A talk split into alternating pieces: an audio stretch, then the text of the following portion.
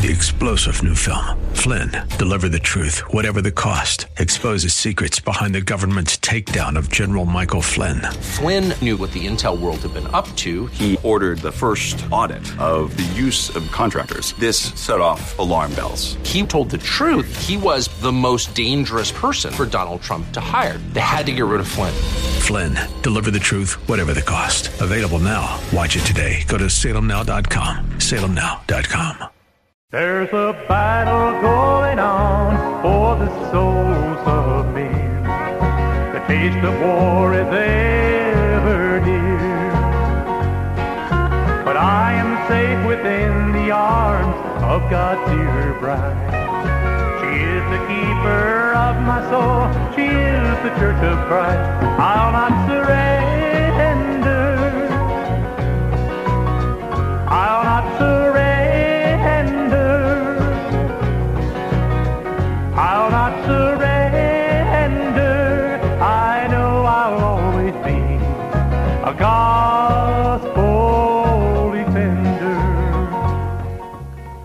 Ladies and gentlemen, Rick Bridenbaugh of the Gospel Defender Ministries. This gospel message will encourage and equip those who have ears to hear to be a Christian, clothed with the armor of a gospel defender.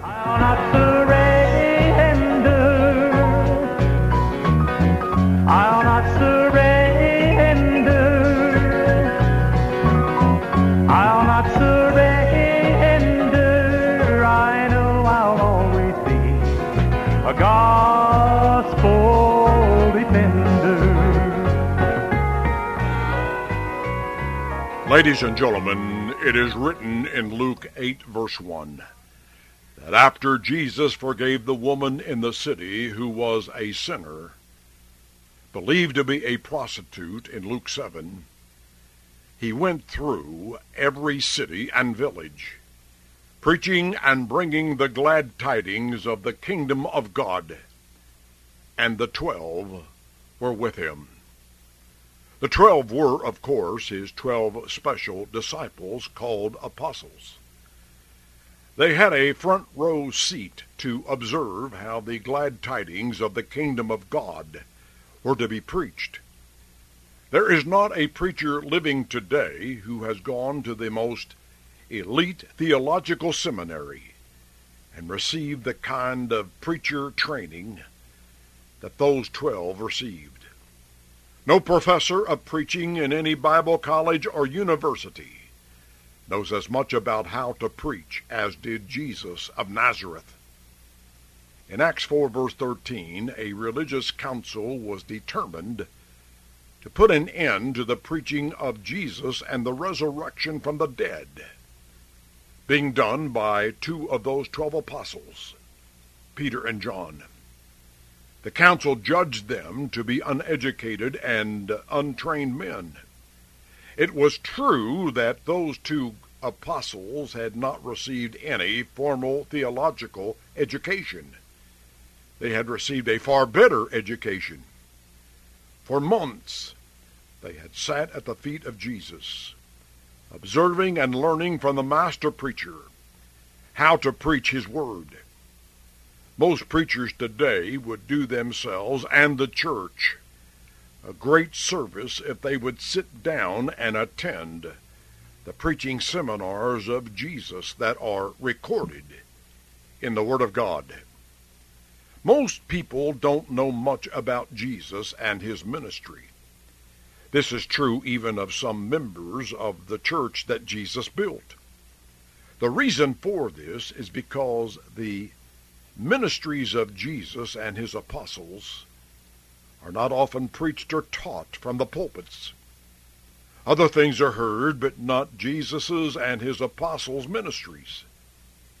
A lady recently told me that she would not be in the Lord's Day assembly to be around the Lord's Supper table because she was going to have coffee with a relative who was spiritually lost. Rather than choosing to have coffee with her relative after attending the Lord's table, she would be meeting him at a coffee shop while the saints of God broke bread and drank the cup in remembrance of the one who saved them and her from their sins. When I expressed my bewilderment how a saint of God could forsake the Lord's table to have coffee and donuts with a lost relative, she said, Your God is not my God. Hmm. That is strange, since there is only one God and Father of all. One of us did not know the one God of the Bible, and methinks it was her. She really didn't know God because she had not been around the preaching of that God's Word. There are hundreds, probably thousands, just like her. It would surprise her to know that the Jesus she thought she knew began his ministry following his immersion in the River Jordan at the hands of John the Dipper, preaching, Repent, for the kingdom of heaven is at hand. That was not the message of a beginner. Repentance was a common theme of his preaching during all the days of his ministry. It was a strong message. It was a message of warning. It was a message of salvation. Twice in the 13th chapter of Luke he preached, I tell you, unless you repent, you will all likewise perish. That was the message of Jesus the Christ, the embodiment of love, compassion, and mercy.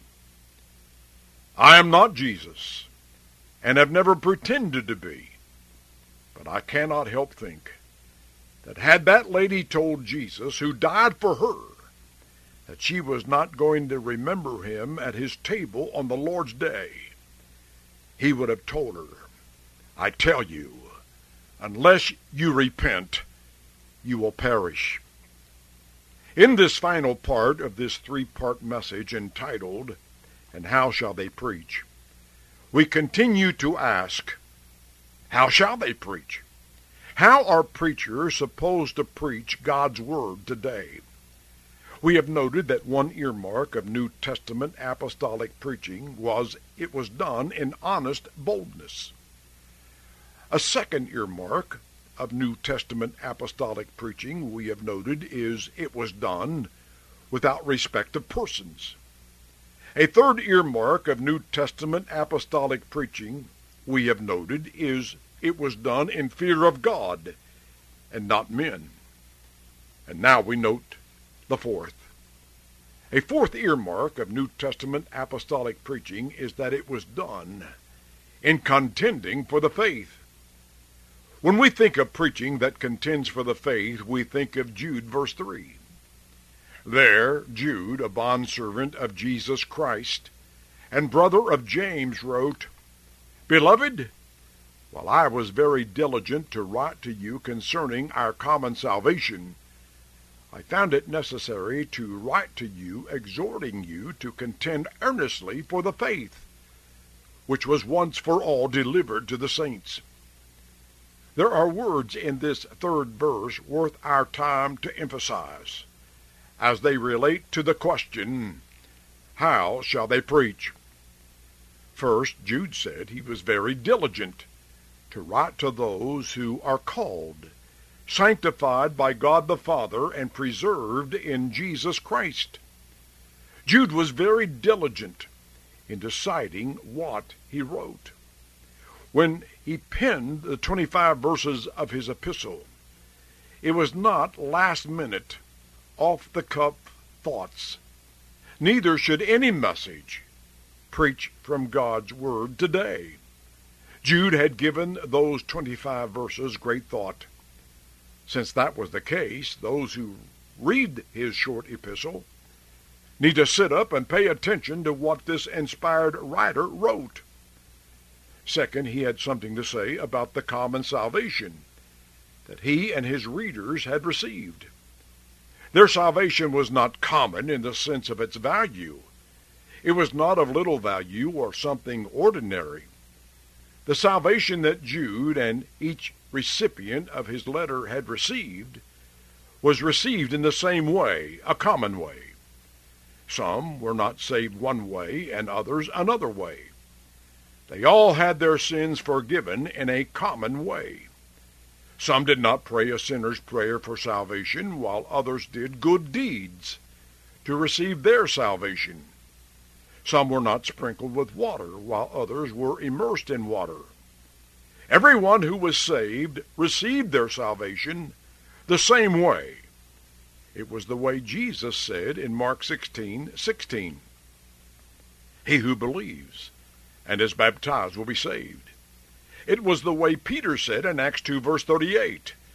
Repent and let every one of you be baptized in the name of Jesus Christ for the remission of sins.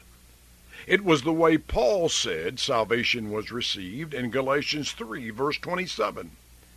For as many of you as were baptized into Christ have put on Christ. All of them were saved when they heard the gospel of Jesus Christ, believed the gospel of Jesus Christ, and obeyed the gospel of Jesus Christ by repenting of their sin and being baptized in water in the name of Jesus Christ.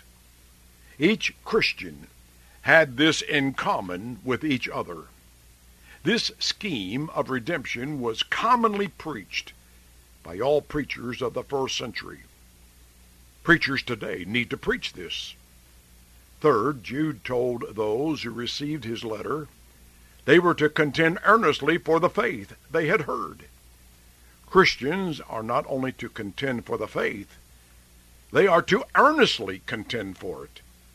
They are to fight for and defend the truth that is embodied in the one faith of Ephesians 4, verse 5.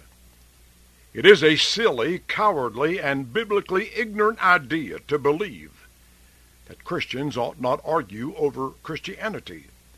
When Jude said, we are to fight in defense of it. We must fight the ideas of those who ridicule, mock, misrepresent and deny the gospel of Jesus Christ. It is only those who do not know the Word of God who suggest that no one should argue Scripture. I understand why some argue that way. It is a phony, pious cover for their being ignorant of the Scriptures. Apostle Paul said in Ephesians 6, verse 10, Christians are to be strong in the Lord and in the power of his might.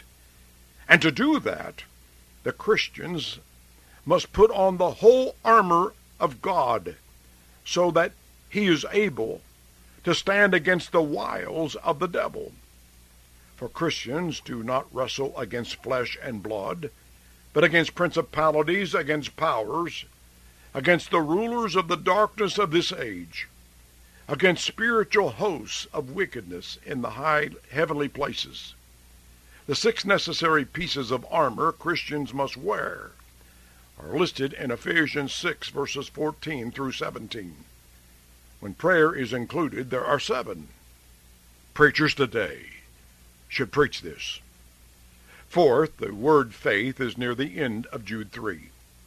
Jude did not say we are to earnestly contend for a faith, he said Christians are to earnestly contend for the faith. Among the seven points of unity listed in Ephesians 4 is one faith, not two, not three, and certainly not hundreds. There is only one faith. The Muslims don't have their private faith, the Hindus their private faith, and the Confucianists their private faith. No one can read God's Word and come from it believing. The Muslim faith is a great faith, as was said by one of our past presidents. That president may have known his party's platform, but he did not know the Word of God. And unless he has repented of that foolish statement, and has been immersed in water in the name of Jesus Christ for the remission of his sins, he is lost in his sins for thinking and preaching that false doctrine. The cultists do not have their faith, while those of the one church that Jesus built has their faith. There is not a Protestant faith, a Jewish faith, and a Roman Catholic faith. There is only one faith, and that faith is the faith revealed in Holy Writ, sacred script, the writ that is written between the covers of the Bible. And by the way, you do not have your faith, while I have my faith, any more than you have your God and I have my God. The idea that you can have your faith and I can have my faith is a statement that reveals a complete, total ignorance of what the Bible says. It is also true that there are not different faiths within so-called Protestantism. There are different beliefs, but not different faiths.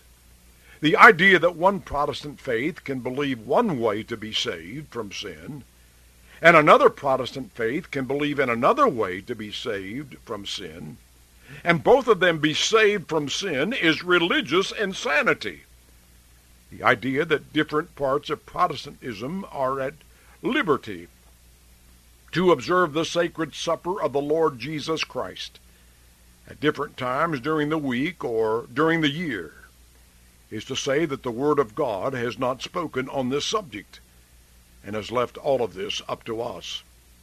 It is a serious error to think that God has not spoken on this subject when in fact he has. The idea that a person can choose the church of his or her choice when the Lord Jesus Christ died on the cross, gave his blood, and purchased his one church with that blood is a doctrine foreign to God's Word. It is a doctrine that originated not in the mind of God, but in the minds of unsaved, uninspired men. The idea that it has been left up to men to decide what name identifies the corporate church body that Jesus built and her members individually is an idea nowhere to be found on any page of sacred text. Preachers today should preach this. Fifth, there is one more important little detail in Jude's greeting in verse 3. He said the one faith had once for all been delivered to the saints once for all. If Jude wrote his epistle when we think he did, around 70 A.D., the one faith for which his recipients were to earnestly contend was finished, completed by that date. It had been completed for all time and for all people. There would never be another gospel. There would be, be no need for additional further additions to the gospel. There will be no more revelation of anything to complete the one faith. Preachers today need to preach this. In view of Jude's inspired statement, it is ignorant arrogance to believe that anyone after the first century has authored anything additional to complete the one faith. And yet the religious world is told by more than a few preachers there are new revelations. The one faith revealed in our Bibles that is adequate to lead men and women, boys and girls to salvation is not adequate according to narcissistic cult leaders, those who are members of religious organizations that follow a man who said he found golden tablets, and those who are members of religious organizations that follow a man who wrote additional books tell us the Bible is not enough. The gospel, the one faith, was not finished, though Jude said it was. Instead, people are encouraged to follow the writings of men who lived long after the resurrection of Christ, who lived long after the apostles, who lived long after the book that contains the books of Genesis through Revelation was finished, who say they have received a supernatural, miraculous revelation.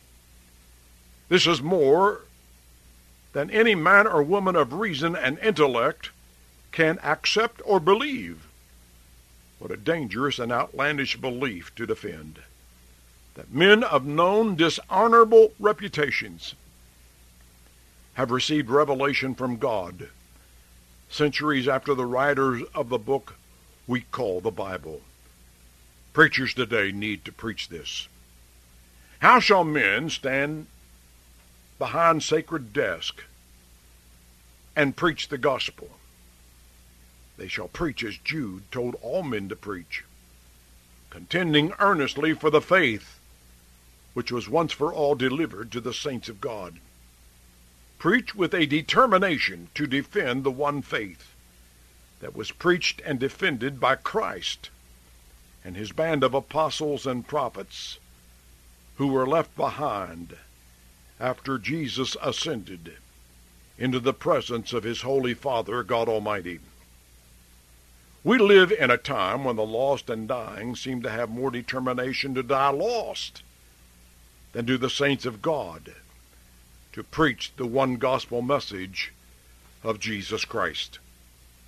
If there were ever a time we need to hear preachers preach the unadulterated message of God's Word, it is today. We need to hear preachers who will return to the old paths. We need preachers who will preach because of their love for Christ and His Word, more than being popular with the masses, or to have personal security and gain wealth. But we also need people who will support strong, faithful, truth-filled messages from strong, faithful, truth-filled men of God who are concerned that people hear and know God's beautiful, life-saving revelation of truth.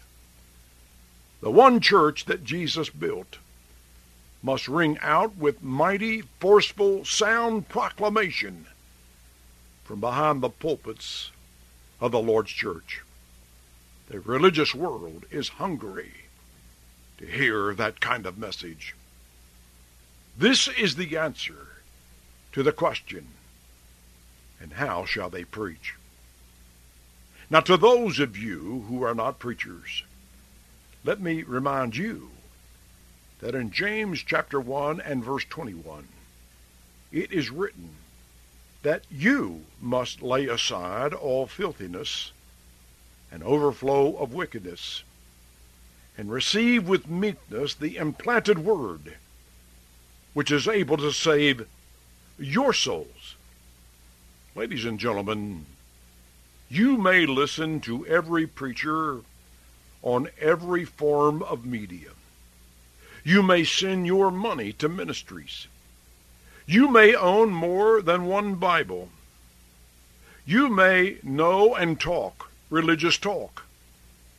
But if you have never obeyed the gospel message of Jesus Christ, to repent of your sins and be buried with him in the baptism of which Jesus spoke in both Mark chapter 16 verse 16 and Matthew chapter 28 verses 19 and 20 it would have been much better for you had you never heard the preaching of the Word of God in the first place. And so, how shall they preach? In honest boldness, without respect of persons, in fear of God and not men, while contending for the faith. There's a battle going on for the souls of men. The taste of war is ever I am safe within the arms of God's dear bride. She is the keeper of my soul. She is the church of Christ. I'll not surrender.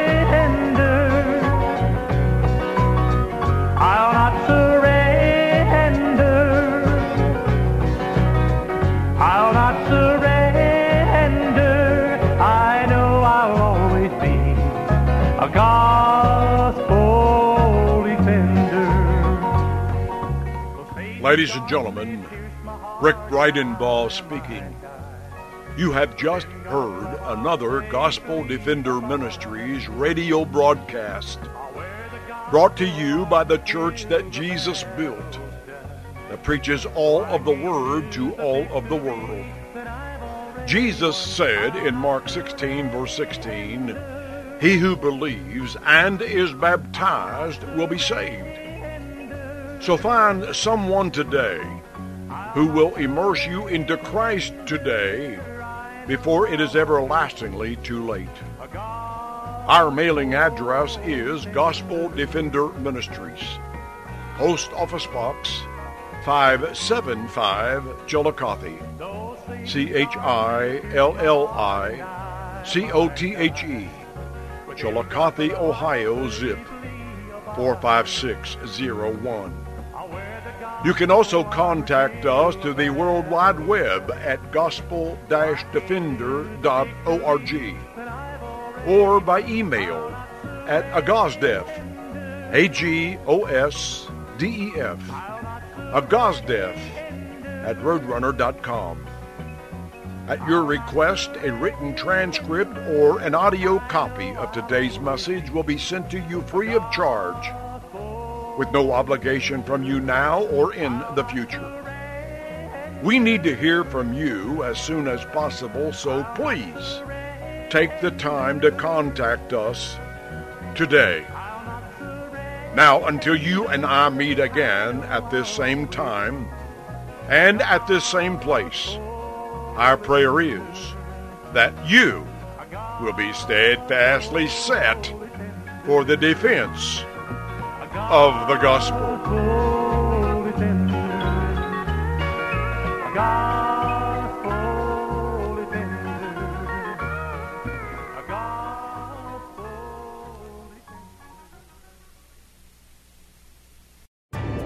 In case we haven't met, I'm Dino Colombo. I represent people hurt by a truck. It's what we do every day. Navigating the law can be tough, but we're tougher. Let us handle the fight. Hurt by a truck? Call Colombo Law.